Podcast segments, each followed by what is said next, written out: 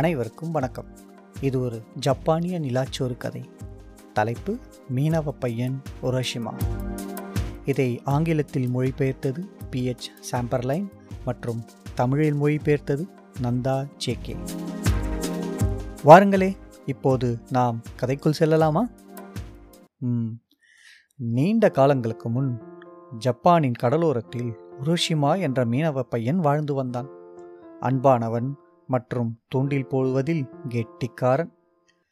ஒரு நாள் அவன் படகை எடுத்துக்கொண்டு மீன் பிடிக்க சென்றான். ஆனால் அவன் பிடித்தது மீன் இல்லை. அது என்ன தெரியுமா? அது ஒரு பெரிய ஆமை. கடினமான ஓடும் வேடிக்கையாக சுருங்கியிருந்த முகத்தையும் சிறு வாளையும் கொண்டிருந்தது. இப்போது நான் சொல்லப்போவது உங்களுக்கு தெரியாமல் இருப்பதற்கான வாய்ப்புகள் அதிகம். ஆமைகள் 1000 ஆண்டுகள் வாழக்கூடியவை. குறைந்தபட்சம் ஜப்பானிய ஆமைகள் அப்படி நீண்ட நாள் வாழ்வதுண்டு. உராஷிமா தனக்குத்தானே நினைத்து கொண்டான், ஆமையைப் போலவே மீனும் அன்றைய இறுதி சாப்பாட்டிற்கு ஏற்றதுதான். சொல்லப்போனால் ஆமையை விட மீனே சிறந்தது. நான் ஏன் பாவம் இந்த ஆமையை கொள்ள வேண்டும்?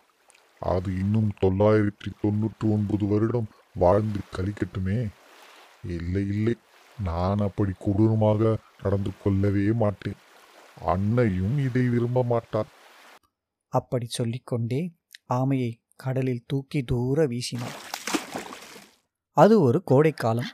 அனைவரும் பிற்பகலில் தூங்குவது வழக்கம். எனவே உராஷிமாவும் தனது படகிலேயே உறங்கி சென்றான். அப்படி அவன் தூங்கிய போது கடல் அலைக்குள் இருந்து ஒரு அழகிய பெண் தோன்றினாள். படகினுள் வந்து இவ்வாறு அவள் கூறினாள், நான் கடல் கடவுளின் மகள். அலைகளுக்குள் அப்பால் டிராகன் அரண்மனையில் என் தந்தையுடன் வசிக்கிறேன். நீங்கள் முன்னர் பிடித்தது ஆமை அல்ல, அது நானே. என்னை கொல்வதற்கு பதிலாக தயவுடன் தண்ணீருக்குள் இருந்தீர்கள். நீங்கள் நல்லவரா கெட்டவரா என்று பார்க்கவே என் தந்தையான கடல் கடவுள் என்னை அனுப்பியிருந்தார். நீங்கள் கொடூரமான காரியங்களை செய்ய விரும்பாத ஒரு நல்ல அன்பான பையன் என்பதை நாங்கள் இப்போது அறிவோம்.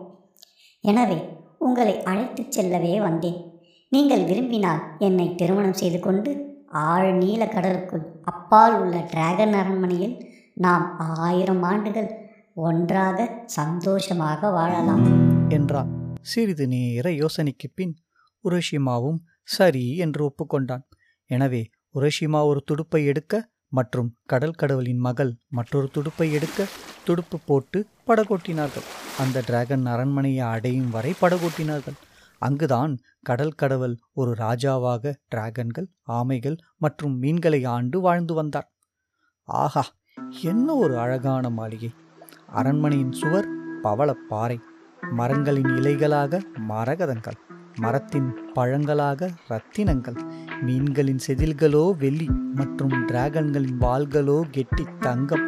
நீங்கள் இதுவரை கண்டிராத மிக அழகான பளபளப்பான விஷயங்களை பற்றி யோசித்து அனைத்தையும் ஒன்றாக இணைத்து இந்த அரண்மனை எப்படி இருந்தது என்பதை யூகித்து கொள்ளலாம்.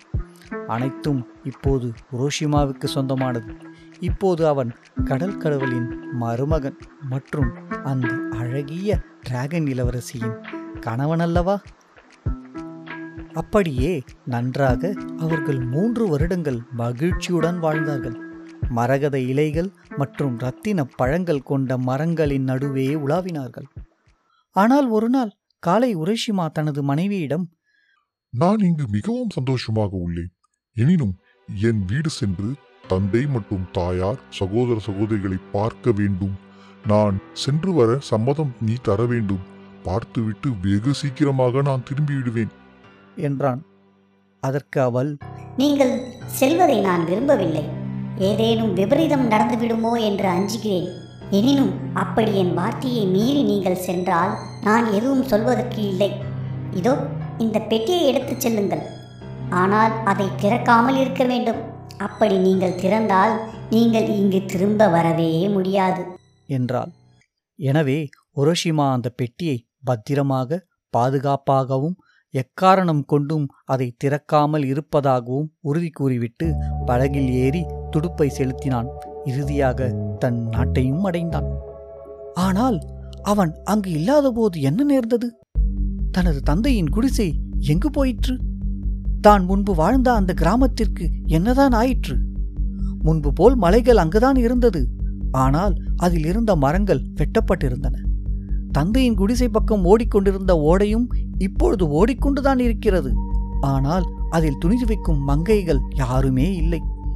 மூன்று சில ஆண்டுகளில் நடந்திருக்கும் இத்தனை மாற்றங்கள் மிகவும் விசித்திரமாக தென்பட்டது. கரையோரம் இரண்டு மனிதர்கள் நடந்து செல்வது தென்பட்டது. உராஷிமா மிக அவசரமாக அவர்களிடம் சென்று, இங்கே முன்பிருந்த உராஷிமா குடிசை எங்கு மாற்றப்பட்டிருது என்பதை தயவு செய்து சொல்ல முடியுமா என்றான். உராஷிமாவா என்று திகைத்தார்கள். ஏன், 400 வருடத்திற்கு முன் மீன்பிடிக்க சென்று மூழ்கி போனான். வெகு காலத்திற்கு முன் அவனது பெற்றோர் மற்றும் அவனது சகோதரர்கள், அவர்களின் பேரப்பிள்ளைகள் அனைவரும் ஆண்டு போனார்கள். அது பழைய கதை, மிகவும் பழைய கதை. அவனது குடிசையை பற்றி கேட்கும் அளவிற்கு நீங்கள் எப்படி முட்டாளாகி இருக்கிறீர்கள்?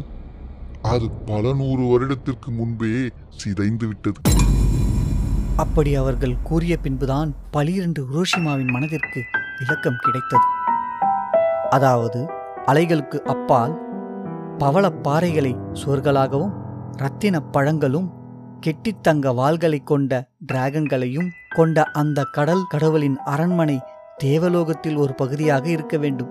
மற்றும் அந்த உலகில் ஒரு வருடம் இந்த உலகத்தில் ஒரு நாளாக இருக்க வேண்டும். எனவேதான் கடல் கடவுளின் அரண்மனையில் வாழ்ந்த 3 வருடங்கள் உண்மையில் பல 100 வருடங்கள் ஆகும். இனி அவன் தன் சொந்த நாட்டில் இருப்பது பயனில்லை. அவனது நண்பர்கள் இறந்து மண்ணில் புதைந்தாயிற்று மற்றும் கிராமமே இறந்து போயிற்று. எனவே உராஷிமா தனது மனைவியான டிராகன் இளவரசியை அடைய அவசரப்பட்டான். ஆனால் எந்த வழியில் செல்வது? வழியை காண்பிக்க யாரும் இல்லாத அவன் எப்படி செல்வான்? ஒருவேளை அவள் எனக்கு கொடுத்த பெட்டியை நான் திறந்தால் நான் வழியை கண்டுபிடிக்க முடியுமோ என்று அவன் நினைத்தான். எனவே பெட்டியை திறக்க வேண்டாம் என்று அவள் சொன்ன சொல்லை மதியாமல், இல்லையேல் ஒருவேளை அவள் சொன்னதை மறந்திருக்கக்கூடும். முட்டாள் பையனாக இருந்துவிட்டான். எது எப்படி இருந்தாலும் பெட்டியை திறந்துவிட்டான். அதிலிருந்து என்ன வந்தது என்று நீங்கள் நினைக்கிறீர்கள்? கடலுக்கு மேல் ஒரு வெள்ளை மேகத்தை தவிர வேறு எதுவும் இல்லை. உராஷிமா மேகத்தை நிற்குமாறு கூச்சலிட்டு கொண்டே விரைந்து வந்து துக்கத்துடன் கத்தினான். ஏனென்றால் அவனுடைய மனைவி சொன்னது அவனுக்கு இப்போது நினைவுக்கு வந்தது. மேலும் பெட்டியை திறந்த பின் ஒரு பயனும் இல்லை. அவன் மீண்டும் ஒருபோதும் கடல் கடவுளின் அரண்மனைக்கு செல்ல முடியாது. விரைவில் அவனால் ஓடவோ கத்தவோ முடியவில்லை. திடீரென்று அவனது தலைமுடி பனியைப் போல வெண்மையாக வளர்ந்தது.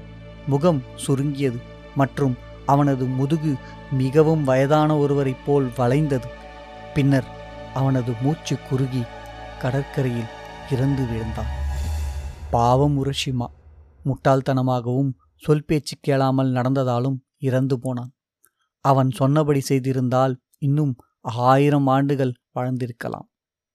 உங்களுக்கும் அலைகளுக்கு அப்பால் உள்ள டிராகன் அரண்மனைக்கு செல்ல விருப்பம் உண்டுதானே?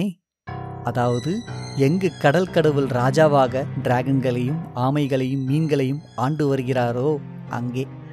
அதாவது, எங்கு மரத்தின் இலைகள் மரகதங்களோ பழங்கள் இரத்தினங்களோ, எங்கு மீன்களின் வாள்கள் வெள்ளியாகவும் டிராகன்களின் வாள்கள் கெட்டி தங்கமாகவும் இருக்கின்றனவோ அங்கே.